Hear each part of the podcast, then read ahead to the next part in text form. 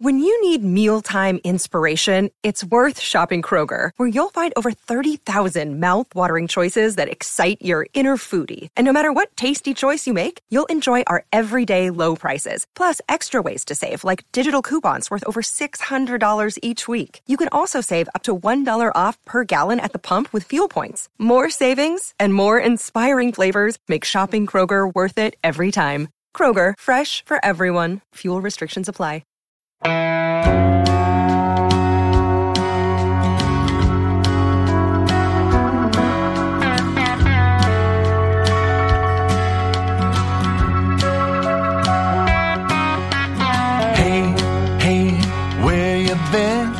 Buckeye talk is about to begin. Hey, hey, hey, come on in. Back to Buckeye Talk. We're off the bus. Back watching football. Doug Lane Reese, Nathan Barrett, Stephen Means with your Friday pod. And on Thursday, woo, it was awesome. I said, sitting and watching a football practice, I like it for two reasons. One, you're gathering information. That's kind of what we're supposed to do in our job. And two, you're watching football. So, Nathan, we got to see the entire practice on Thursday, thanks to the Big Ten Network, because the Big Ten Network does its traveling road show. Dave Revson, Howard Griffith, Jerry DiNardo, former Ohio State linebacker Joshua Perry, they make the rounds. Someone noticed that they used it like a big BTN bus. I don't know if speaking of buses, people didn't see the bus. Maybe we could buy their old bus from them if they're not using it anymore, and paint Buckeye Talk on it for the thing we were talking about before. But anyway, they go around. They've been to Nebraska, Northwestern. They were at Maryland the other day. I think they were at Penn State. And so when they come to town, they watch the whole practice. And it's sort of like, well, if they get to watch the whole practice, maybe we should get to watch the whole practice. And Ohio State said, yes, that makes sense. So thanks to Jerry Emig and thanks to Ryan Day for making that happen. It was like a truncated practice, Nathan, that I don't think they won as many periods as they normally do. But compared to the first two practices of the preseason that we saw 11 on 11s. We saw 7 on 7s. We saw individual drills where you got an even better sense of how guys might be working out in the depth chart. But the best place to see depth chart stuff is when they put a full unit on the field. And it's like, oh, well, there's Denzel Burke and there's Steele Chambers and there's Ronnie Hickman. So this is clearly the first team defense. So now let's see who else is out there and we can draw some conclusions. Nathan, wasn't it great? It was fantastic. And it was a progression of fantasticness because it was there was one formation where it was just like half field. And then there was the next thing was like the inside drill. So you're getting everything based except like corners and receivers at that point. And then it was like 7 on 7. And then it was 11 on 11. You were just like slowly building towards putting together that picture that we've had in our head this whole time and really matching it up with what we're seeing right in front of us with our eyes for an extended period of time. And I will say, Stephen, I am mostly watching who. I am not doing as much how they looked because it's such a brief thing. You don't know if a guy is a little bit tired that day or he just is having he's having his best practice of the preseason or his worst practice of the preseason. I don't know. Maybe it's just because I am bad at my job. I try not to overdo it with how guys look. What do you try to do when you're watching to get a sense of, oh man, like, am I learning about how good the players look, or is it just too hard to do in like a 90-minute practice that we only see once? It depends on who it is and what position they play. It's hard with the offensive and defensive line guys, because they can't finish off things as much, just because we live in a world where they're trying to minimize contact as much as possible for a lot of these guys. But then also, if a defensive end needs to beat the offensive tackle, he can't go finish off the play with a sack. So you don't know if he can actually get home or not. So you can't test that stuff.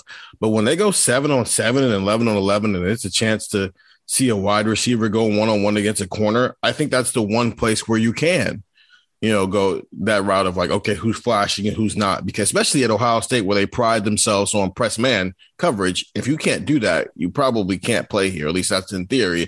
And then the way this wide receiver room is set up, you should be able to do something.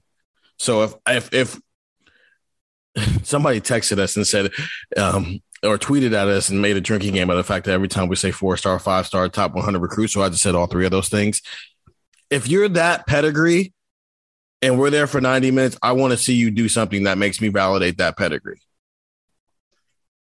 Yeah. I also don't want to read too much into the fact if I saw maybe one guy drop a couple balls on Thursday and I saw somebody else not drop a couple balls. I don't know. So, but I do think the who's first team, who's second team, are there maybe some packages where we think guys are moving in and out? That's what we're going to do the most of. I think we got a pretty good sense of first team, second team, third team. Things can change, but it's one of those things, Dathan. They're not putting guys out there on the third team that they think are going to start against Notre Dame. Now, if a guy makes a move in the next 2 weeks, maybe he will. But, they put guys out there in groupings for a reason. So we're going to try to do sort of a rapid fire through the position groups and hit all the groups, talk about who was out there, if we want to talk about how we thought they looked. And then we did get Ryan Day for about half an hour afterwards. And we got a smattering of this guy, that guy, this guy, that guy. You try to maybe get some specific knowledge about specific guys. It's hard to do. But, we're in pads now. We didn't see him tackle. They did young guys at the end, called the young guy period. I volunteered to leave and not watch because I'm not young. I feel like maybe I shouldn't be watching. Only young reporters should watch, but they said I could stay. They were hitting a little bit. Now I think Dallin Hayden ran somebody over in that drill, but it was sort of because you're not doing that. They're not tackling to the ground in stuff right now when they're going 11 on 11. So let's start with the corners. Nathan, we'll do defense first, and we will acknowledge that our eyeballs are on Jordan Hancock. He was in a uniform. He was in a helmet, but he was not a practice participant. People are wondering about Jordan Hancock. What did we see? You saw exactly that. He was out there at the start, and then he went away for a while, and I saw him trotting back out when they were doing the huddle with Ryan Day to break the end of practice. The rest of the time, he's inside the Woody doing sort of that side work that guys who are unable to practice will do. And not a surprise based on what we had seen and heard earlier this week, but also certainly not the worst case scenario for Ohio State, that he's still around, he's still upright. It's just a matter of getting him through whatever is ailing him right now. The bigger issue, though, is just the extension of the problems that are going on in that room. They only had 3 scholarship cornerbacks who were full participants today. And that was J.K. Johnson, Denzel Burke, obviously number one on that list, but then J.K. Johnson and Jair Brown, who is a true freshman. Another true freshman, Ryan Turner, was not a real participant today. And Cam Brown is on what, to mix metaphors, we call a pitch count. He's not full participant right now. They're kind of limiting his reps just because he's a guy who has had trouble staying on the field consistently. So that's where you're getting some of the other people that we were seeing step up. Some of them was the guys that Jim Knowles talked about yesterday, whether it was Cam Martinez getting some outside time, whether it was Jansen Dunn was with the corners for one group, but I didn't actually see him doing any corner stuff in any of the team drills. So I don't know if he's a full participant right now, even.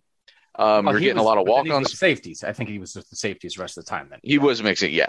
So, but Cam Martinez was working outside corner in some drills. So that part of what Knowles said did come true. And then you're getting a lot of walk-ons and Jake Seibert and stuff that we're filling in up to at the twos level at cornerback right now. Not ideal.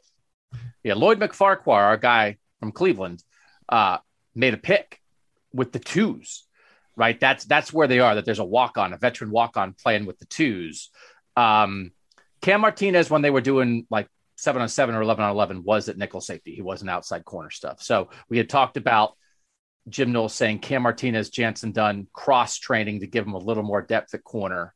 But right now, when they came out for an 11-on-11, it was Denzel Burke and Cam Brown at the outside corners to start. And then after a couple plays, J.K. Johnson came in for Cam Brown.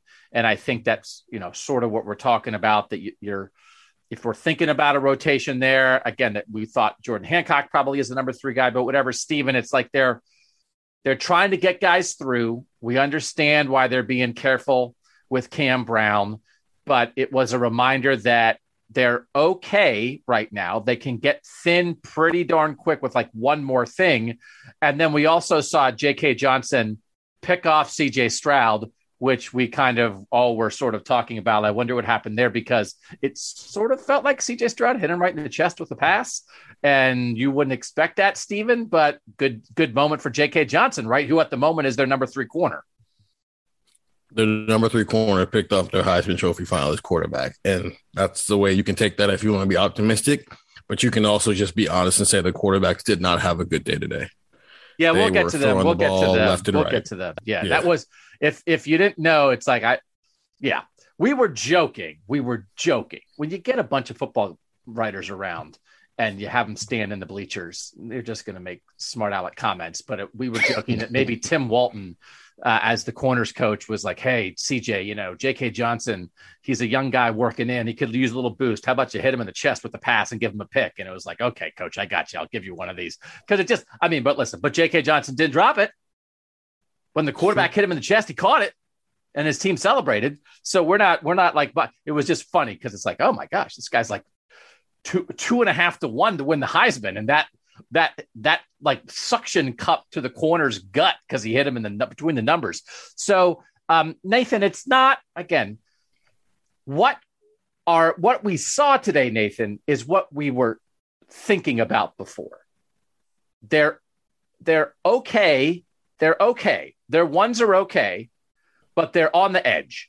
But the other thing is, and I think it was Dave Biddle, I can't remember how the person asked it, but Ryan Day will not talk specifically about injuries, but the person said, are there any long-term injuries in the cornerback room? And he said, no, right. Which was like, well, that is a Jordan Hancock answer. That is very valuable Jordan Hancock information.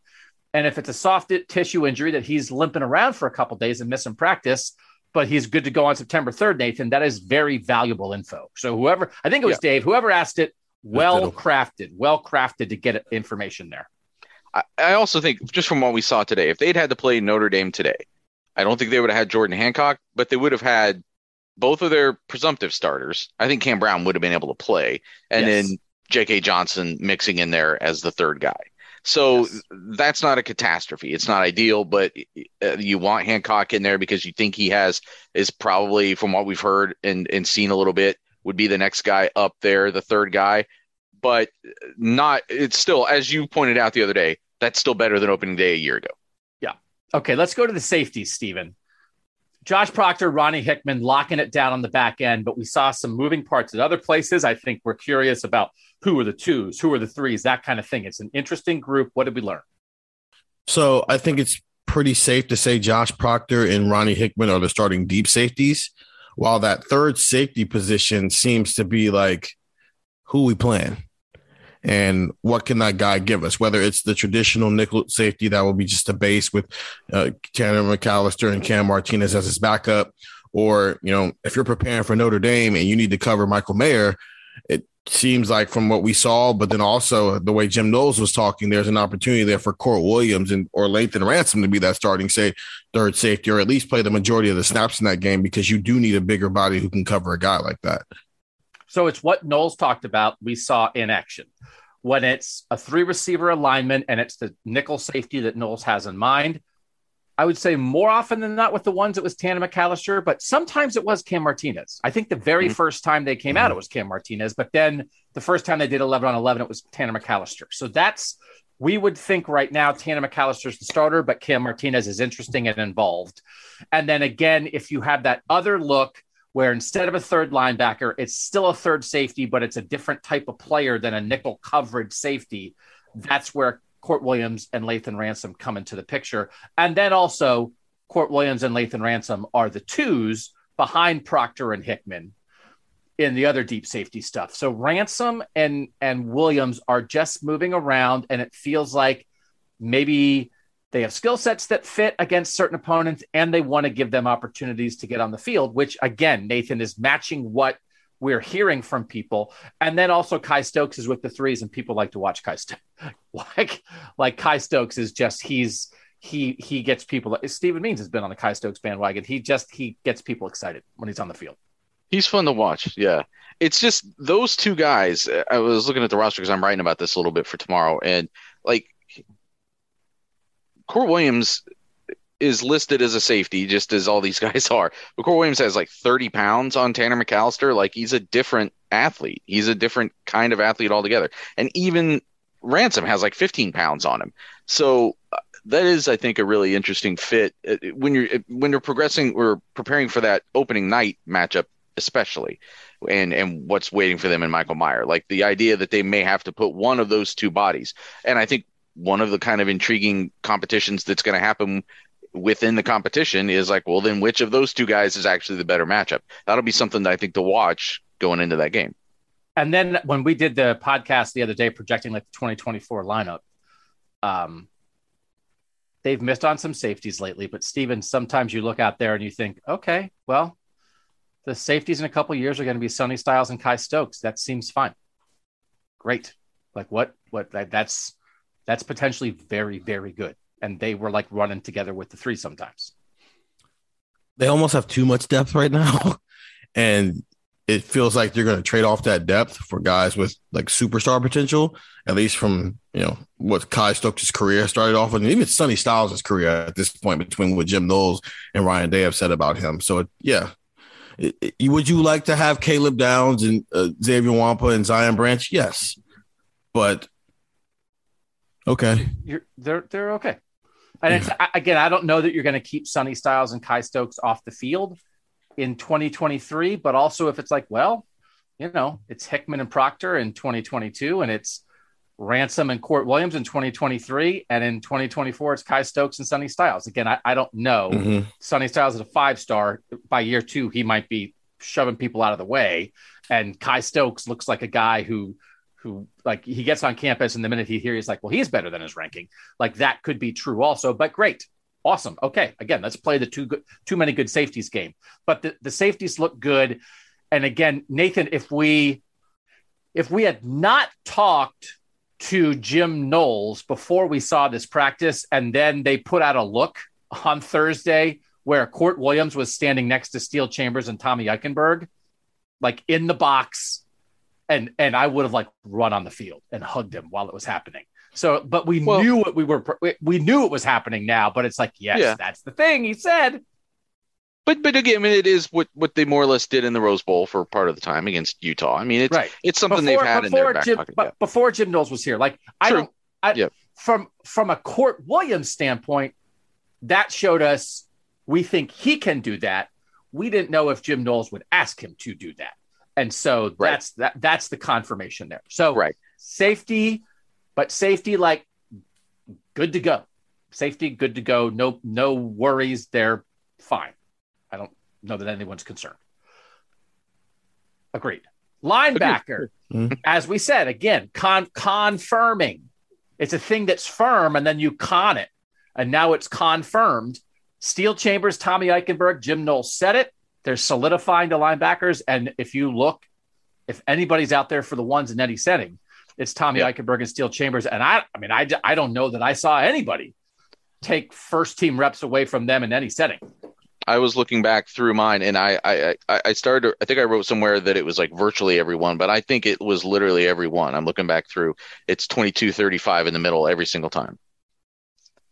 And then I would say more often than not, the second team middle linebacker was Taraja Mitchell, and the third team middle linebacker was Cody Simon. From my eyeballs, not every time, but I would say more often than not. Again, that. Maybe somewhat reflective of Cody Simon had shoulder surgery in the offseason, and maybe it's pitch count. Maybe it's easing back in. It's a reminder that Taraja Mitchell has been around and seen a lot of football here. Steven, I don't know that makes me think that, oh, well, now Taraja Mitchell is the second team Mike linebacker and Cody Simon's third, but it's what was happening today. And a reminder that I think that linebacker room is still malleable to some point behind Chambers and Eichenberg. Cody Simon's better than Taraja Mitchell, and last year proved that. I think if I remember correctly, Jim Knowles talked about yesterday how like Cody Simon is still Tuesday, how Cody Simon is still learning. He's still trying to, you know, figure stuff out there. So that might just be part of this is Taraja Mitchell might be very good at picking things up and like putting it onto the field, even if when Cody Simon picks it up finally and puts it on the field, it looks better. So that's, you know, he's going with, if you're a new assistant coach, you're probably going with guys you trust first. And if Cody Simon is still, you know, working his way back from a shoulder surgery while also trying to learn the defense because he didn't get to participate in it in the spring, that would explain why he's third team. But I wouldn't suspect that that would be the case by the time they start playing football. Everybody's fired up about C.J. Hicks. I did see him again more often than not. The number 2 linebacker right now is Chip Trayanum, and C.J.'s maybe a little more with the 3s. Not that C.J.'s not with the 2s every now and then. It's one of those things, again, we're not, you know, it's one play in one practice of a whole preseason, of a whole spring practice. But, you know, they're running some of these inside drills where, okay, here comes Evan Pryor, who we'll get to. Here's a hole. We're seeing it like from the behind the end zone, right? And I was just watching it. It was like, here's Evan Pryor getting the hole, and there's Chip Trayanum sliding, getting off off a block, boom, and Chip Trayanum's in the hole. And there are just moments where it's like, oh, that looks pretty good to me. I asked Ryan Day about Chip Trayanum. I basically referenced the fact that in a survey of the linebackers that I did, most of them said he was the fastest. Some of them said he was the strongest linebacker in the room. That seems like a pretty good place to start. Nathan, I think there's a lot of talk about like Steele Chambers. Hey, he made this transition last year, but Ryan Day even said it. Steele Chambers made a transition from running back to linebacker last year and then wound up being basically their best linebacker by the end of the year. But he said, we were a little light there. He said out loud, like, not to dismiss Steele Chambers at all, giving Steele Chambers a ton of credit, but we needed somebody to play. And they're not quite at that point right now, because he was talking about just like Steele Chambers has been around now. Tommy Eichenberg has some starts under his belt. So then the Chip Trayanum path, it's such a similar path that if it wasn't for Steele Chambers, we'd be sitting here saying, hey, when's the last time there was an Ohio State linebacker who made a transition from running back? And like the answer is like last year, but like before that, who knows? But there are more established linebackers. It didn't feel, Ryan Day, it seemed to me, was saying like, there's a lot there, but he's learning. And maybe it's not going to happen on the field this year because we're not as light there, and he's playing a new position. You know, in some ways, Trayanum's in a better position than Chambers was a year ago, because Chambers was not a full-time linebacker last spring. It was something he was kind of flirting with, and it really didn't become a thing until the summer and into the preseason. So, and then on top of that, he's like apparently this physical specimen. Well, I know he is. We've seen him, so it's legit. We can confirm it. So it's interesting that last year's team, so many of the best defensive things to come out of that season are sort of like, what's the word? It's like there are qualifiers on it. It's like, you know, Steele Chambers had a great year for a guy who was really mostly a running back until a month before the year. And Denzel Burke had a great freshman season for a true freshman who had to start on opening night. And JT Tuimoloau was really good for a guy who wasn't even here until July. Like those sorts of things. Like you didn't, there wasn't just like very many great defensive seasons of their own right. They all have these qualifiers on them. That's maybe, Ohio State has to shake those qualifiers on defense in order to have the kind of defense they want this year. I think they will. I don't think there are just as many of those qualifiers that look like they're popping up right now, but that's gotta be something they put in the past. And these guys have to just kind of stand on their own two feet as not just good under the circumstances, good based against, you know, the rest of the Big Ten. Yeah. Chase Young had a good season for a human. Denzel Ward had a good season for anybody who's ever played cornerback in the history of the world. Like there's no qualifiers. Like it's just like they're just good. Or when you have the qualifiers, it needs to be really impressive. Like Chase Young had 10.5 sacks this year and both of his ankles were sprained, like that kind of thing. Right. Yeah. So Marshawn Lattimore, needed 10 hamstring transplants and is the best cornerback in the country. Right. So We knew that. So, again, confirming Steele Chambers first up at will, Chip Trayanum second up at will, C.J. Hicks in the mix, right? It's not like C.J. Hicks is just a third stringer. He's more than that. He's around. He's a true freshman. He's around. He had a pick. Didn't he have a pick? In the young group, yeah. It's like just some stuff, like you can see it. Everybody's watching him, coming around a little bit. And then we would say Tommy Eichenberg, the starter at Mike linebacker, seemed like Taraja Mitchell was second up, Cody Simon third up there. When they also sort of did at one point have a three linebacker look, it was Tommy Eichenberg, Steele Chambers, and Taraja Mitchell, that Taraja Mitchell might right now be, you know, the second/third stringer at middle linebacker and also the starter at Sam linebacker if they use that. But again, maybe they're not going to use that much. So, Steven, anything else about the linebackers that we haven't covered or that we need to talk about? Again, there's basically the 9 scholarship guys kind of in the mix here, and most of what we saw fit what we've been hearing. Yeah, that's pretty on brand. I wonder when's the next time a top 100 linebacker here is actually going to play in year 2? Because actually, play in year 2? What do you mean? Yeah. C.J. Hicks. I mean, because right, but they've had like plenty of top 100 recruits at linebacker over the last couple of years here. Cody Simon's like the only one who in any way was in, you know, on path to have a role in year 2. Like we didn't mention Reed Carrico's name at all. Yeah, they've had some bumps at linebacker. They've had some bumps at linebacker. They maybe Jim Knowles will lock this down and get this room rolling again. There's been some hiccups here since Luke Fickell left. Honestly. Yeah.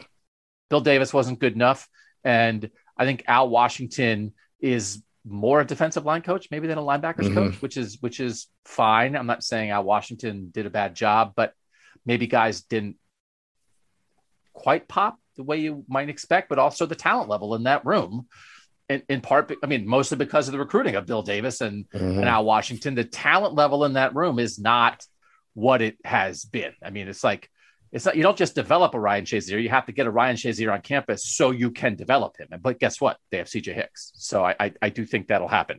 All right, let's go to the defensive ends, Steven.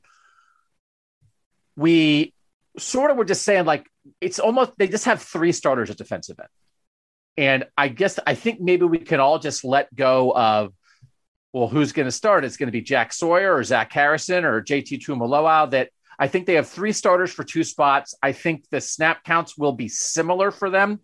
And watching how they were used on Thursday, at least for me, confirmed that a little bit. I'm going to personally let that go a little bit because my expectation is they're all going to be really important. And I think on third down, they very well might all be on the field, but they want to rotate to some degree anyway. And so they easily can, because I think they have 3 very, very good football players at defensive end. Is that where our mind should be? Yes. So we did the pod of who we think the 2 starters are going to be. It doesn't really matter, because if there's 75 defensive snaps to go out there, they're just going to do a third, and it's sometimes it's going to be Jack and Zach, sometimes it's going to be Jack and JT, sometimes it's going to be JT and Zach. And you've got 3 former top 10 recruits as your 3 starting defensive ends. That's a pretty good. I mean, I don't know how many other programs in the country can say that right now. Yep. Because even in 2018, they had Chase and then Nick Bosa, and then Jonathan Cooper was a top 100 recruit, but there's a drop off. Yeah. Between what those 2 are and what he is. I mean, this is on paper. This looks pretty unique, to say the least. And it felt like maybe early on in the practice, it was like, well, JT's not coming off the field. And Jack Sawyer kind of wasn't around for the first round of 7-on-7 or whatever. But then when they went to 11-on-11 for the first time, it was Zach Harrison and Jack Sawyer, and JT Tumaloa wasn't out there. So, you know, Nathan, I think that's the way to do it. And we still don't have a lot of information on the Jack Leo stand up and move around the line kind of thing. Like, we didn't really see it on Thursday. And as we were sort of just talking amongst ourselves, like, Zach Harrison standing up at the end doesn't mean a lot to me. Somebody standing up and then moving around into the middle of the defensive line, that means something to me. That's what I'm thinking is a truly new wrinkle for this defense if Jim Knowles wants to employ it. And I think maybe he does, and I think he's going to show us exactly 0 seconds of it. No, that could be. Yeah, he's not going to be like, hey, Jim Knowles finally brought out the Jack Leo right when the Big Ten Network was here. Cool. No, everybody understands the position now, and we can tell Notre Dame how it's going to look. Defensive tackles, Nathan, I think you were pretty excited, because I think the first time maybe in 7-on-7s that we saw defensive tackles out there, you pulled the bus up and dropped off Mike Hall, and he got right off the bus and went right in with the ones. Yeah, not in 7-on-7s. That was there's no defensive line there. But first. But when they did the first inside drill, the defensive line there was Tuimoloau and Harrison on the ends, and Vincent at 3-tech and Mike Hall at nose. And Mike Hall was in there in some other formations with guys who, at the top of the depth chart. I also did see him working off on the side. Looked like he might have tweaked something, but then went back to practice again. So I was worried for a second there that maybe I bear jinxed him, but it seemed like he bounced back okay and was doing all right. But there was definitely another in the 11-on-11s. There was another off a defensive line. There was Tuimoloau and Jean-Baptiste at the ends, and then Vincent and Hall in the middle with that was like a 3 linebacker look with Court Williams along with Chambers and Eichenberg and the usual starting corners and safety. So he's in the mix. That first, I think that inside drill, when it was Vincent and Hall to start at tackles, then I think the second guys were Ty Hamilton and Tyleek Williams. Correct. And then I did see a rep of 11-on-11 where the starting defensive tackles were Teron Vincent and Jerron Cage. So, Steven, we know the group, right? We know the group. Tyleek Williams is in the group. Mike Hall's in the group. Ty Hamilton's in the group. Jerron Cage is in the group. Teron Vincent's in the group. We know that they're going to rotate 5 or 6 defensive linemen, and I think we saw that. But it is like confirmation. Hey, don't forget, Mike Hall, as a second-year guy who did not really do anything last year, is right in the thick of that group. Yeah.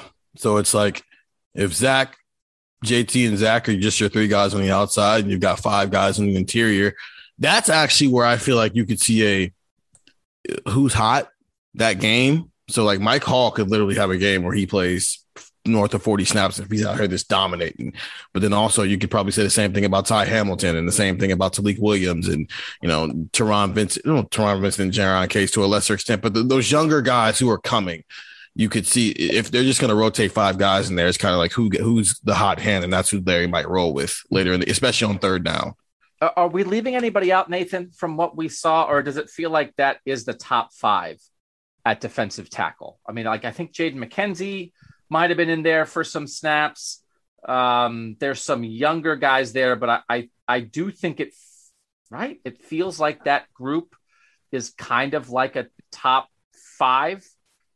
I think that's right. I think that is a fair way to look at that. I think McKenzie and Hirokanu, those guys are the next step down. I would put those other guys as the top 5. If they rotate 5 against Notre Dame, I think those are the 5. I do wonder if Jaden McKenzie is a 4th-year guy now, maybe sneaks in as that 6th guy. I think you're probably right. I think he would be the edge on the 6th guy. Yeah, I do just think, but if we're sort of thinking, and again, Javonte Jean-Baptiste, Tyler Friday, Caden Curry, guys like that may mix in at defensive end, but it feels like a top group of 3, as we talked about, and maybe at tackle there's a top group of 5.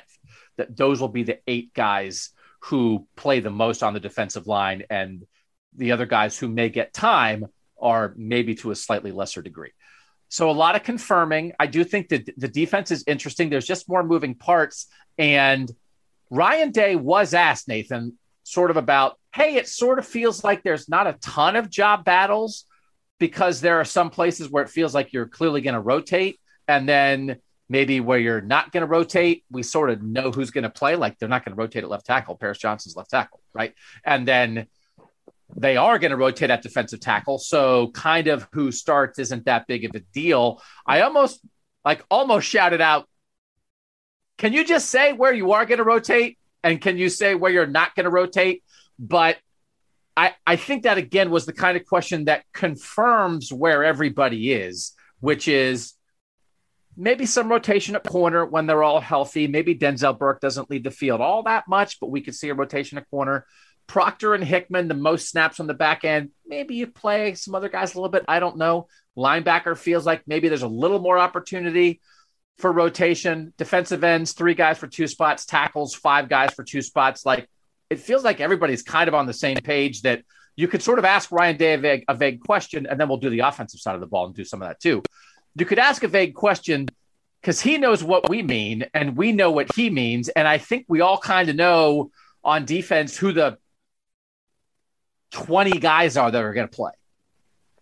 Yeah, I mean, from a base standpoint, things are pretty well locked. And coming into the preseason for a team that, you know, had so much upheaval on defense last year, for defense to have been the reason why they weren't a playoff team, to have had a demotion of the coordinator 2 games into the season, to have then done a complete staff overhaul except for one guy on the defensive side coming into this season, like for all those things that were turned upside down, not a lot that's like at stake in terms of position battles. What I would say though is the other thing that we've just sort of brushed past, which is how multiple is Jim Knowles going to be? We always hear at this time in camp about, well, guys are going to play and we've got packages for this and we'll see what happens. And a lot of times in my experience here the last couple of years at Ohio State, that hasn't really come to fruition. Knowles is a little bit different of a cat though, the way he schemes things up. And he's getting fresh eyes on everybody. And does he follow through with the things we were talking about before with the safeties or Cam Martinez or the Jack Leo? And are there things that we're not necessarily always getting eyes on because they're trying to hide them, because they want to be more multiple with the way they show teams fronts and things this year? I really want to see how productive this defensive line is going to be, because the more productive this defensive line is, the less that other stuff matters. Because, like, if JT or Jack is like that, and, I mean, that was part of the – they were kind of basic in 2019. They had Chase Young, so it didn't matter. So if they've got a – if one of those two is a dude, the way that Ryan Day and Jim Knowles have talked about this defensive line, then all the multiple, all the extra stuff, maybe they can be a little bit more simple, even if it's not necessarily the best thing every single year. Well, we don't think they have third-year Chase Young on this team. And that defense was structured the way it was because that's the structure Ryan Day wanted. And now he has turned all of that over to a separate guy. Like, Jim Knowles gets to do what he wants to do with the defense and doesn't have to worry about applying it to Ryan Day's preference. So that's why that's kind of the thing. I've got, like, I don't know, 15, 20% that's still hanging out here. That's like, well, what is he going to wrinkle it up in interesting and fun ways on opening night? I think the wrinkles are the way you move your safeties pre-snap and the way that you maybe have that Jack Leo moving around at times, the way your disguise coverage is. I don't think it's the people. I think it's the way you use them. Cause I do think, it intrigues me. I think we're probably past the point of asking him cause he kind of knows it, but he's never had players this good. And so I do think even at a place like Oklahoma State that had a top 10 defense, top 5 defense last year, I do think maybe I could see how you wind up using more guys because you don't have as many guys who can do it all. But it's like, well, I want to make sure that we do this with our safeties and we're confusing quarterbacks and we're rolling coverages and we're asking guys to cover and play zone and man and be strong against the run. And it's like, oh, no, just Josh Proctor can do all that. So I'm going to ask Josh Proctor to do 9 different things, but I'm always going to be asking Josh Proctor. I don't need to put somebody else in to do that, right? So I do think... But as you said, Nathan, I don't think we're going to know with Knowles until we know. We're going to think we have an idea of how he's going to use this defense, and I bet you he does things in the first half against Notre Dame that surprises everybody a little bit, because guess who he's trying to surprise? Tyler Buckner and Drew Pine and Tommy Sizemore. What's his name? What's Tommy Rees? The offensive, not Tommy Sizemore. Tommy Sizemore just sounds like a guy who would be at Notre Dame. Tommy Rees, the offensive coordinator for the Irish. So anyway, quick break. When we come back, we'll get right to the receivers. We're not going to make you wait. We're not going to do punters for 15 minutes and then get to the receivers. We'll do offense. We'll do receivers first on Buckeye Talk. Another day is here, and you're ready for it. What to wear? Check. Breakfast, lunch, and dinner? Check. Planning for what's next and how to save for it? That's where Bank of America can help. For your financial to-dos, Bank of America has experts ready to help get you closer to your goals. Get started at one of our local financial centers or 24/7 in our mobile banking app. Find a location near you at bankofamerica.com/talktous. What would you like the power to do? Mobile banking requires downloading the app and is only available for select devices. Message and data rates may apply. Bank of America NA, member FDIC. Hey, it's Kaylee Cuoco for Priceline. Ready to go to your happy place for a happy price? Well, why didn't you say so? Just download the Priceline app right now and save up to 60% on hotels. So whether it's Cousin Kevin's Kazoo Concert in Kansas City, go Kevin, or Becky's Bachelorette Bash in Bermuda, you never have to miss a trip ever again. So download the Priceline app today. Your savings are waiting. Go to your happy place for a happy price. Go to your happy price, Priceline. Doug Nathan and Stephen Back. We had someone note, maybe there's no commercial where we just took a break, but we leave the commercial whole in case they want to put a commercial in. So it's like we did switch podcast platforms. There's like agreements you make. And I think possibly, I don't know this for sure. It was with the old podcast platform. Sometimes like depending where you are in the country, you maybe got a different ad depending on whatever. I don't know. It's a national thing. This isn't just little Dougie in his sweaty office putting out a podcast. I mean, that is what it is, but then I give it to a national platform and they do what they do. So maybe you're not hearing commercials, but I hear national podcasts all the time that take breaks and then there's just nothing there. So we take it in case we have a chance to make money there. Maybe you got to leave a hole there in case you can make money off of it. So Buckeye Talk, that's what we do. So that's why it's there. And, but if not, then you just get like a little 2-second break and pet your dog or get a beverage. And then you sit down and listen to more. Steven, I would pause it. I would pause it and just do your own commercial. Yeah. Like what product do you wish we were selling you in between talking to you about football and chicken fingers? Yeah. Yeah. No, that's good. And then you can send them. We should have like a video channel where people can upload those, upload your own commercials. Steven, receivers, Marvin Harrison, every one rep at X. Jackson Smith-Njigba, every one rep in the slot. And Julian Fleming clearly up first at Z. Go right there. That's the Julian Fleming, Emeka Egbuka discussion. That is probably the most interesting discussion on the team. What did you see that informed your opinion about that on Thursday? 11 on 11, 7 on 7, any team period where it was competitive, it was consistently Julian Fleming as a starting Z. But there were other periods where it would be Emeka Egbuka up as the starting Z, and then we would see Julian Fleming with the twos alongside Jaden Ballard, who is looking more like a second X than he is a Z these days, and then Xavier Johnson. Now, him being an X might be because Cameron Babb also didn't practice fully today, and that would seem like the more reasonable thing that was happening there with the twos is that like Cam Babb is the backup X and Jaden Ballard's the backup Z, just for sake of names on the depth chart. But yeah, Julian Fleming looks like a guy who is going to be a very consistent receiver for Ohio State. But even watching Emeka Egbuka run around, he looks like he might be a star. And that's just like a combination of what we saw last year and also just some of the stuff we saw today. Nobody did anything that was like highlight worthy, but it's just watching Emeka Egbuka run around. It just seems like get the ball in this guy's hands and let's let him work. So it is going to be something to consistently pay attention to throughout the season here, because the more I watch it, the less you see maybe Julian flash something major, you start to think that maybe Emeka Egbuka's ceiling is higher. And does Brian Hartline have his first like moment that Larry Johnson has had a lot over the last couple of years here? And that's a bunch of top tier guys in a room. But is the younger guy better than the older guy? And how quickly do you go to the younger guy if that's the case? So the hard thing is Emeka Egbuka, anybody out there would notice how he moves. The way he moves against air, he moves different.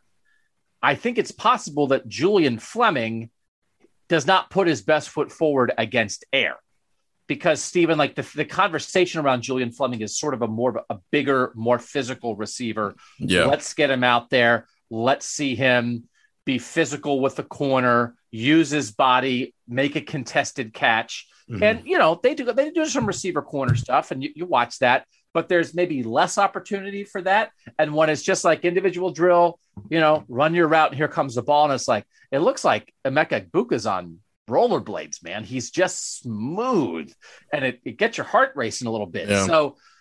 But although they're playing the same position, they're not really the same style of receiver. And then the thing you have to go by again is, Julian was always the first guy up, and there were some individual drills where it's like, well, Julian's the first guy up, and then sometimes like Emeka was like fourth, and it's like, again, you don't want to read into it too much, but as much as Emeka Egbuka, I think, caught both of our eyes, Julian Fleming was clearly ahead of him on the depth chart the way they worked through practice on Thursday. Yeah, if everybody's reaching their ceilings here, Marvin Harrison and Julian Fleming just bring a different skill set than everybody else in the room. Marvin, just because, as we found out, he's an athletic freak. while Julian is a lot more physical. Even when he's just running on air, it makes him look slow almost, but that's not the case. It's like get a guy on the other side of him and let him go one-on-one, and he might bully guys around there. I've said this a couple of times on this pod. The comparison that was thrown out there to me was A.J. Brown, who is a bigger receiver and does use his body, to make, aggressive possession catches and stuff like that. So that might be what Julian Fleming is. It's just, it's very hard to see that when, one, we've seen limited practices over the last 3 years. Two, he's been hurt a lot. And then three, we might not see what the real Julian Fleming is, as CJ Stroud like to put it. Like, we haven't seen the real Julian Fleming yet until the Notre Dame game. And then I might be sitting here like, oh, that was stupid to say about Julian. He's awesome. Yeah. So we don't, Emeka just has something to him. That X receiver, which is that sort of that receiver out by himself on the edge of the formation, that Z receiver maybe has more opportunity to go in motion and do some things like that. Mm-hmm. It's that X receiver that Chris Olave played last year when they were doing drills where the receivers were sort of lined up, again, X, then slot, then Z. Marvin Harrison was the first guy up at X all the time. Other guys with him, Kojo Antwi was there. He was up behind him. Caleb Burton, those are both true freshmen. He was up there. Jaden Ballard was over there. And then Cam Babb, again, it was good that he got asked about Cam Babb because Cam Babb was up and he was doing some individual drill stuff. He wasn't doing all of it and he wasn't doing much team stuff. And Nathan, it's like, oh no, he just had like a little tweak that Ryan Day said, which is, okay, come back 2 days from now and Cam Babb will be doing everything else. And then again, that's the thing. If you're driving the bus, Nathan, for Cam Babb, as some people were, I think you have to drive it in a way that Jackson Smith-Njigba is in the slot, Julian Fleming and Emeka Egbuka are at their position at the Z, and you think that Cam Babb is talented enough and healthy enough to work in at times instead of Marvin Harrison Jr., that they want to take that young guy off the field every now and then, not a rotation probably, but that Cam Babb gets real snaps that matter. I think that's what that would look like. And then that's not what we saw Thursday, but it's just because he had a little tweak, so it's all good. But you can see a bunch of other young guys repping at that spot behind Marvin. Yeah, we talked at the end of driving the bus about how everybody who is driving for Harrison and Fleming and Egbuka can't be happy, isn't going to enjoy the final destination that they get to this year with that bus. But I think if you're driving it for Cam Babb, what if those other guys do is almost irrelevant. He's the one that stands a little bit alone. It's just a matter of like being healthy for a year and being a real rotational guy. And that's not going to lead to like a ton of targets probably and a ton of production, but just being in there is a real thing for him this year.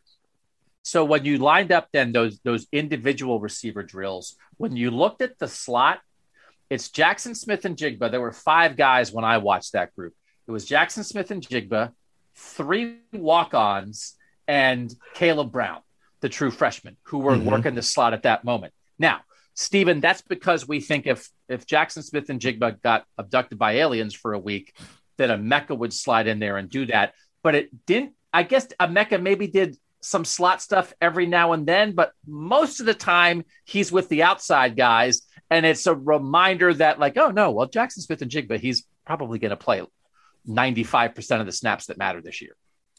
Is Emeka Egbuka doing the Garrett Wilson plan, but like behind the scenes, where it's like he was working in the slot, backup slot all last year, but he was always with the twos, and now he's working the outside spots, but he's always with the twos, so we just don't get to see it as much, which like emphasizes our theory that regardless of what a depth chart says, Emeka Egbuka is everybody's backup. Yeah, no, I think that might be right. If any of them truly got abducted by aliens, I think maybe if Marvin Harrison Jr. got abducted by aliens, would they maybe slide Julian over there and keep Emeka at the Z? And that's how they do that. I don't know, but I think you might be right there. But again, because like I don't think you'd play Cam Babb 50 snaps ahead of Emeka Egbuka. I don't think you'd play Jaden Ballard 50 snaps and Emeka Egbuka's over there splitting time with Julian Fleming. So I think you're right. This just like we talk about at sixth offensive lineman.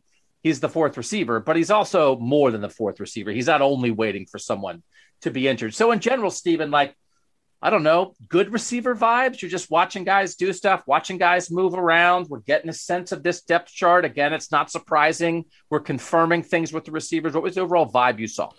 Good vibe. Obviously, you want to see them do some flashy stuff just because that's the group you expect that from, but that's on the back burner. It feels like they're going to play four at bare minimum. And what they were doing today, how they were moving guys around. Like, I even saw a drill at one point where it was like Jackson Smith-Njigba was on the outside and Emeka was on the slot, which is less about the fact that Jackson was on the outside, more just like they're going to do something where Jackson has to be on the outside, even if they motion him back in to do a bunch of other stuff out of the name of being creative with him. But they were mixing, matching stuff around enough. And Emeka and Julian were kind of rotating enough in some of the stuff they were rotating. And that makes me believe that Marvin and Jackson aren't coming off the field unless they get abducted by aliens, while some type of rotation might be happening at Z. Okay. Again, it's just good. It's just good to firm some of this stuff up. Yeah. Nathan, Cade Stover was catching passes and kind of everybody noticed. And it was kind of a reminder of, let's not forget who the number one tight end on this team is. Yep. Well said. And I don't know, again, what the pass catching ceiling is for him, but I also don't know that it matters. I think, as we were talking before, it's more, you know, at some point this season, he's going to get locked up with a linebacker and he'll get a step on that guy. And if Stroud sees it and hits him, he's got to catch it. But the other, like 90% of the time, he almost doesn't need hands. It was his hands, because he's got to, you know, get in there and block. But yeah, I think he could. Could he do it with maybe nubs? He could get by without thumbs. Yeah. Could he do it with nubs? Could you block out? Could Cade Stover, as crazy as he is as a hitter, could he block without hands? Yes, he could. No doubt about it. I have no doubt about that. We get him on Monday, so we could just ask him. I'm sure that would go over well. He did. Cade, if you lost your hands in like a farm implement accident, you lost your hands to an auger. I mean, people do lose their hands to augers. If your hands were abducted by aliens, that's just the safest way to say any of this stuff. Can I ask a question? Yes. What's an auger? No, I was going to ask Mr. Beanfield. Mr. Beanfield. Yeah, I grew up in the inner city, man. I don't know what an auger is. It is, what's the best way to describe it? It's, now you're Googling it. Don't Google it, Mr. Beanfield. I'm trying to remember. Well, no, but like, it's actually, I think it's a corn thing. Oh, it's I didn't grow up on a farm. I grew up adjacent to farms. I grew up surrounded by farms. Beanfield adjacent. I was in a little white trash town with the farms all around it. Cade Stover, he did make a nice play down the field. It was like kind of down the sideline. Tight end wheel route. And he smoked the guy. And it was like, man, that was a nice play by Cade Stover. Then you look and it's like he smoked a walk-on corner who's literally their 15th cornerback. But again, but they threw him the ball and he caught it. I think I saw him catch everything they threw at him today. So and then Ryan Day was asked about that. And Steven, he did say, hey, this guy's been working on this, that he knows Ohio State wants complete tight ends. Yes, you have a thing you might be better at, but if they put you on the field, you have to be a threat to do both. And Cade Stover knew that. Ryan Day seemed very pleased with the progress he made as a pass catcher to at least be a threat. And I think what we saw today was, you've got to cover him. You have to cover him, and that's all it has to be. Which, yeah, he said it. The physicality is the first thing you notice about him, but he's worked on that stuff, which wasn't the case last year. I think he dropped some passes last year that he should have caught. And if those drops are no longer drops, that's helpful, because then you don't have to take him off the field to put a receiving tight end in the game, even if you know they're not passing the ball, just for those sets. Cade Stover, that's that many more snaps per game that you can go with your starting tight end out there. That's the benefit of it, even if you know you're not going to throw him the ball. An auger is how you get grain from the ground into the grain bin. Okay. Seems dangerous. I would not want to have to do that. Okay. I would be incapable of doing that very valuable work that helps our society. So thanks to everyone who does that instead of us, because it seems like it would probably take strength and energy that I don't have. Fine. Steven is very dismissive of this, as if he ain't ever ate a piece of bread. Oh, yeah. No, I was not. I don't know if I was being dismissive. It's just that doesn't sound like something I want to do. No. And then Doug was saying thank you to the people who do it, which I agree with, because I do like sandwiches. I just don't want to be the guy who has to create the resources needed to make a sandwich. Just a reminder again, what we do here it's talking. Everybody, we watch a child's game and then talk about it. It's talking. What's your job? Talk. It's like, how do you learn to talk? I don't know. You come out of your mom and then like a year later, you know how to do it. And that's it. It's like, how do you get grain out of the ground? Well, it's more complicated than talking. I know that. Joe Royer's the second tight end. G. Scott's the third tight end, Nathan.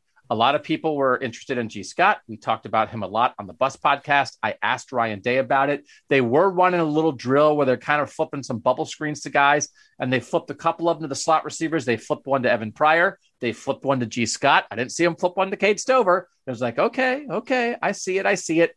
But in asking Ryan Day about G. Scott, it maybe just don't get over your skis too much. He's still making a transformation. He's still kind of getting used to this position. He certainly has come a long way, but it feels like there is a but in there a little bit, Nathan.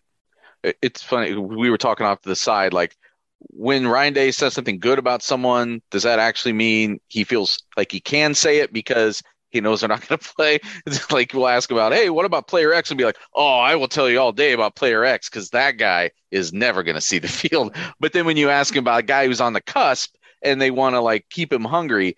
So we're always trying to read through the lines of those sort of things. But I think they're being pretty honest because I think the message on G. Scott all along has been consistent that this is a process, that there's something there that's promising, but that it doesn't have anything to do with whether he can catch passes.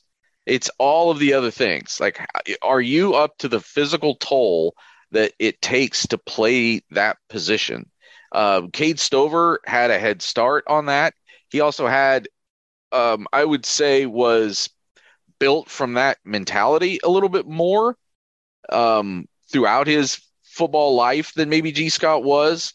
But physically was also a little bit farther along and ready to take that on. And I as I was saying yesterday when we were doing the bus, I still am really intrigued by what 2023, 2024 G. Scott could be if he sticks at Ohio State and sees that through and keeps that development going. I just don't think it's a 2022 eruption for him. Let's do running backs real quick. Trayvon Henderson looks good. I saw Evan Pryor run between the tackles. So he can do that. They want him to do that. And I don't know, guys. I don't know how much either of you got eyeballs on the running back stuff. Maybe felt like to me that Evan Pryor was with the twos a little bit more than Mayan Williams was. Is that fair, Stephen? Yeah, it felt a lot like what I saw early in the spring where Mayan and Trey were kind of both working with the ones, both working with CJ a bunch, while Evan Pryor was just strictly with Kyle McCord. But it's so Evan Pryor was with the twos, but he wasn't ahead of Mayan Williams. He was behind Mayan Williams because Mayan Williams was more with the ones, you're saying. Yeah. Okay. But again, it's like they're asking, like, if you're going to play tailback here, they got to be able to hand you the ball and have you hit a gap and break a tackle and get some tough yards. So it's hard, because again, they're not tackling to the ground. And a lot of times the drills that the running backs are doing, they're just doing pass pro stuff. They're doing, hold on to the football while I whack you with a pool noodle kind of stuff. So not a great way to get a great read on the running backs, but Trayvon Henderson, still good. When we come back, we'll do offensive line and quarterback, what we learned on Thursday next on Buckeye Talk.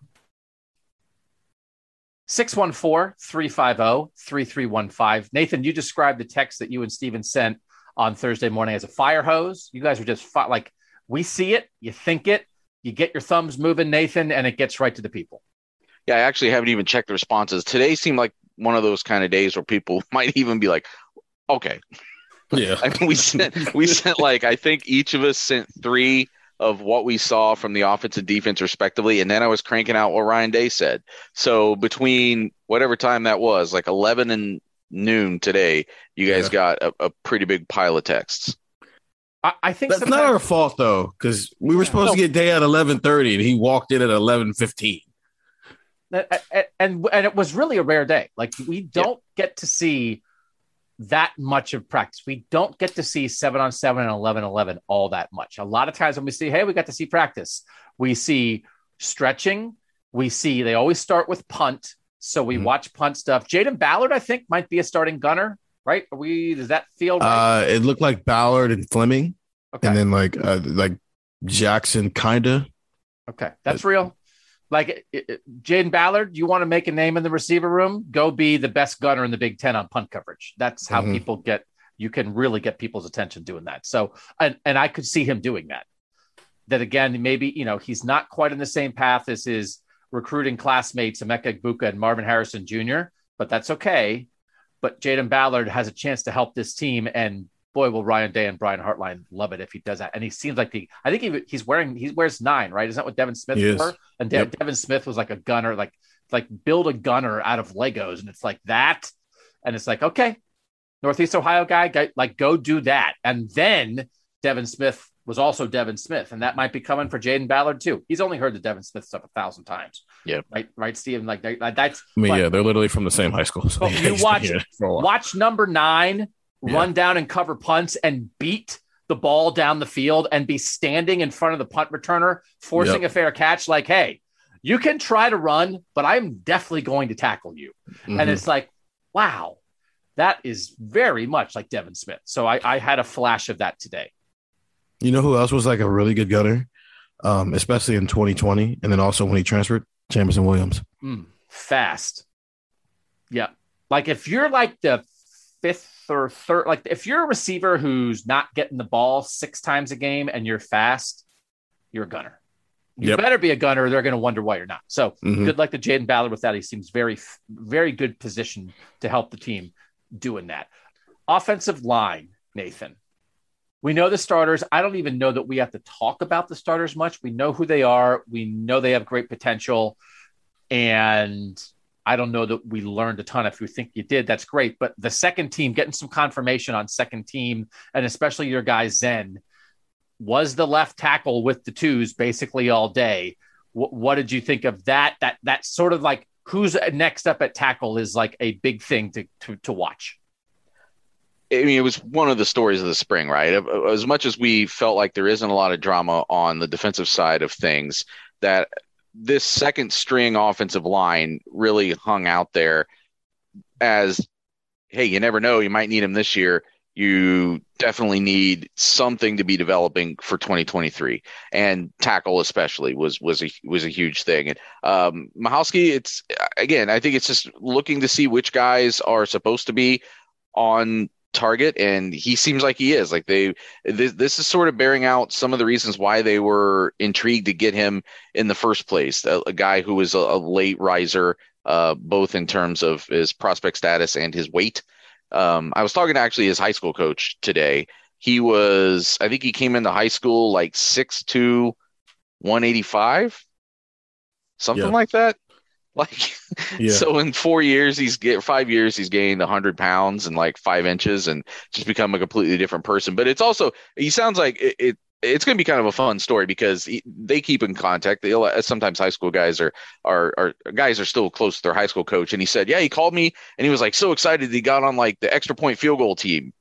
But at the same time, this is like Ryan Day pulling him aside, I think multiple times. Mahowski said there was a time in the spring, this coach said that he thought that there were a couple conversations over the summer, just being like, keeping his eyes on that. This is not a distant thing for him necessarily. Like he may be the guy next year. If some of these other things that they expect, DeJuan Jones, Paris Johnson, if they have the kind of seasons people expect, that they might be off to the NFL. And now this whole thing falls in Zen Mahowski's lap. So if you're noticing a lack of a C, there's a C in his last name. It was pointed out to us by a listener that it's not pronounced. So it's not Michalski, as we called him on the bus. It's Mahalski. So we apologize for that. And we think this is right. And if that's wrong, then we'll go back. So Zen Mahalski. We'll mispronounce it some other way. It is not our intent. There's 85 scholarship guys, but we need to get that right. Zen Mahalski, if you're noticing that difference. It felt like I wrote down twice what the second team line was in different situations. 4 of the guys were the same both times. Zen Mahalski at left tackle, Enoch Vamahi at left guard, Jacob James at center, and Ben Chrisman at right guard. Yep. And then one time it was Carson. Is it Hinsman or Heinzman? Speaking of mispronouncing. Hinsman. Carson Hinsman at right tackle one time. And the other time it was Josh Fryer.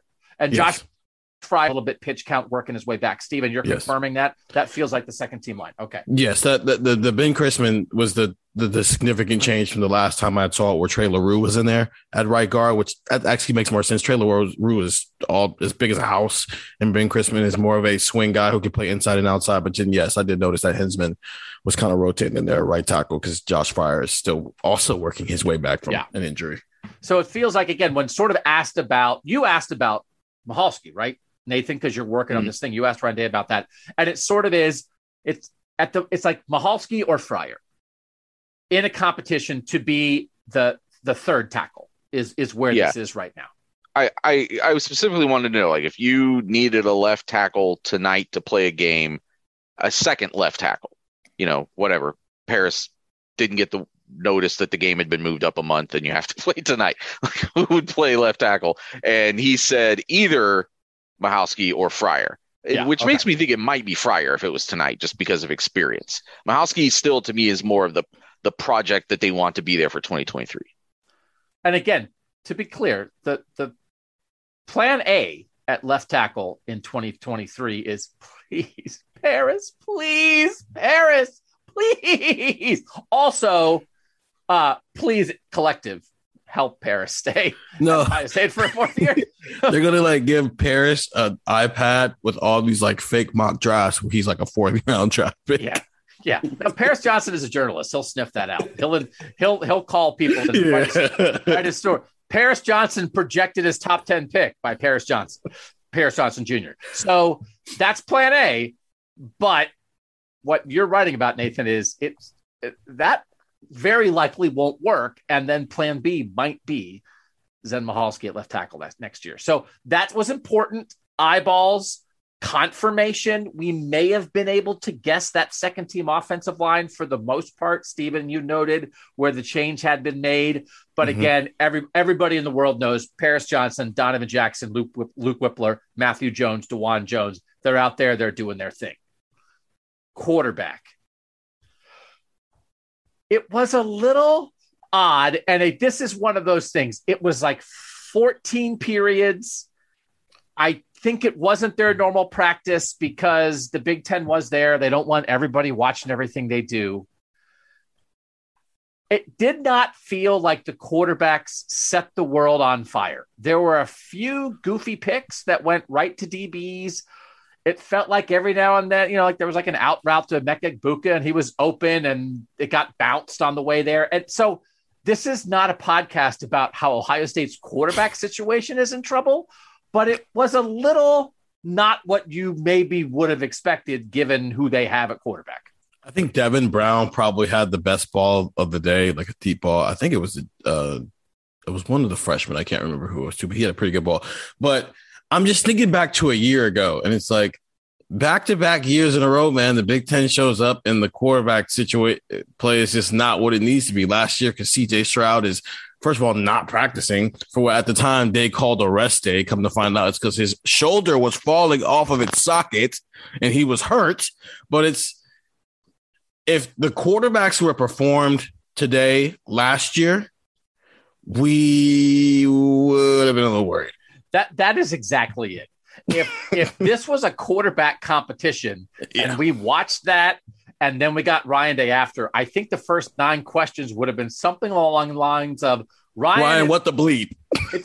It felt like maybe your quarterbacks didn't have a great day, and he would have had to try to explain, well, you know, I have to go watch the film and everything. But because it's CJ Stroud, who is one of the 3 best quarterbacks in the country, and because it's Kyle McCord, who, frankly, I don't know, but is one of the best backup quarterbacks in the country. And because it's Devin Brown, who is a borderline 5-star true freshman, nobody's worried. But Nathan, it was just a little interesting considering we never get to do this. And there were like Lloyd McFarquhar was celebrating a pick of Kyle McCord. Like, it's like, hey, Lloyd McFarquhar in an ideal world is there 9th corner, and Kyle McCord is legitimately their number 2 quarterback, and Lloyd McFarquhar just like made a diving interception of Kyle McCord. So it's just one of those days, Nathan. Well, yeah, you're expecting to finally get to watch this offense really light it up. And then really the tone setter was J.K. Johnson picking this quacker of a duck that C.J. Stroud threw up there. I'm not really sure what happened on that. That may have been a miscommunication. Somebody ran a wrong route or something. I don't know. It was bad. But like that sort of sets the tone. That was very early in that practice. And then you kind of are like, and now you sit back and just take it all in. And really, the way that we watch a practice oftentimes is like trying to get all those numbers in order and seeing who's where and who's accounted for and who's playing where. So some of the execution, it's just what catches your eye, what doesn't. But not a day where they lit it up. I will say CJ does walk around like a starting quarterback, though. It's just he takes the reps he wants to take. If he wants to take 7 in a row, he's going to take 7 in a row. If he wants to chill and hang out, he's going to chill and hang out for a little bit and turn it on when it's time to compete. He's full starting quarterback mode out there. But here's the problem. I don't know how to take it because this should be the best offense in the country. So if the defense is doing a good job against the offense, that should make you feel confident that the defense is better, except CJ's throws and decision-making were terrible. And like the wide receivers were like kind of getting locked up by Lloyd McFarquhar. So you gotta, it's hard to like really parcel together how much of it is the defense is better versus like the offense just decided they didn't want to have a good day. It's fine. Please do it. This is not, you should turn off Buckeye Talk. The quarterback room is on fire. Also, again, just like very early on, there were a few goofy punts, it seemed like. There's some early on today or the other two practices we watched? No, I'll just say at the moment, I am holding special teams coach Parker Fleming and quarterbacks coach Corey Dennis responsible for all of this. And I have some very harsh questions to ask of both of them. I'm kidding. It's fine. The quarterbacks are definitely fine. It's just, we're just telling you what we saw. You guys would have thought the same thing, but nobody would have actually thought like, oh my God, this is a problem. And there just were a couple punts that like sort of, instead of like being on the field, were sort of like almost hitting the tower. Hitting speakers. So I don't know. They're probably not going to punt that much, but you know, we're not here to besmirch Jesse Mirko, but it was not a Cam Johnston-esque performance so far in camp. It very much feels like their punter isn't good, but who cares because they're only going to punt 7 times anyway. Yeah. Yep. No one will care until they have to care.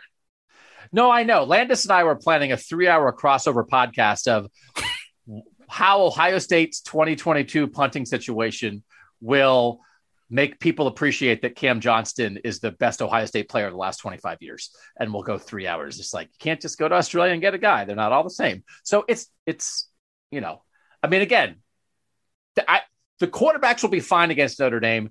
If a punt goes like 23 yards and goes out of bounds, then you'll reference back to this and be like, hey, they were saying it was so like, again, we saw one practice, but we're so excited that we got to see practice. Oh, it was great. You know, what's going to be great. The Monday pod. Nathan, I hope people were excited for the bus pod. I know the three of us were excited for it. I hope they listened to it and enjoyed it. And I hope they get excited for the Market Down Monday that is coming because I think it's going to be cool. What's your plan? So originally on the schedule, we had put it down like, let's like predict the like tackle and sacks leaders. And the more we talked it through, we were like, let's just predict everything. So it's going to be a rapid fire for ourselves, statistical leaders, statistical superlatives, statistical, just trying to lock ourselves down on the numbers, marking down the numbers of the 2022 Ohio State season, offense, defense, how many receiving yards for Jackson Smith-Njigba, how many passing yards for CJ Stroud. And then we will get through those other things I was talking about, the tackle and sack leaders and things like that. It's going to be just all over the place. But I think it'll be good because it'll be like very easy to mark down then at the end of the year who was closest. You know, someone said Travion Henderson would have 1,650 rushing yards. Someone said 1,430 and someone said 1,900, you know, who's the closest, but we're going to say it. We're going to say, I think CJ Stroud's going to have 5,167 passing yards. And then Nathan will try to get the texters involved one way or the other. Maybe there's an over-unders that we can set, but we want to get a vibe of where fans are on this. And I just think this is fascinating because you try to look at it. There's enough seasons of a Ryan Day offense here to I think, guide you a little bit. Even, for instance, like the stuff you were talking about, Stephen, like with the 60-20-20 breakdown of running backs. It's like you kind of look how they did it before. You kind of look who's on the roster now. You try to envision things, and you've got to do a little bit of that so you're not just throwing darts at how many rushing yards someone's going to have. So I think we'll be able to make some pretty educated guesses. Doesn't mean they'll be right. It's Buckeye talk. But maybe somebody will really zero in on a thing. But again, if someone tells you, I think Marvin Harrison's going to have 600 receiving yards, and someone else tells you, I think he's going to have 1,500, they're giving you a real sense of how they think the season's going. So I'm really looking forward to that. That'll be the Monday pod. We get more people again next week. Monday we'll watch practice. I think we get Ryan Day and Kevin Wilson on Monday. We get defensive linemen next week. We get quarterbacks next week. So don't miss a Buckeye Talk because there's a lot happening. There's a lot happening, and we hope you guys are enjoying the ride with us. We're not on the bus anymore, but we're still all together. 614-350-3315. Read the stuff. If you listen, I think you would find value in what we write. Cleveland.com/OSU. And I have noticed a couple nice reviews on Apple Podcasts. We certainly appreciate those. We welcome all the feedback, and we just are really appreciative that you guys make Buckeye Talk one of your places where you can enjoy Ohio State football. For Stephen Means and Nathan Baird, I'm Doug Lamarice, and that was Buckeye Talk.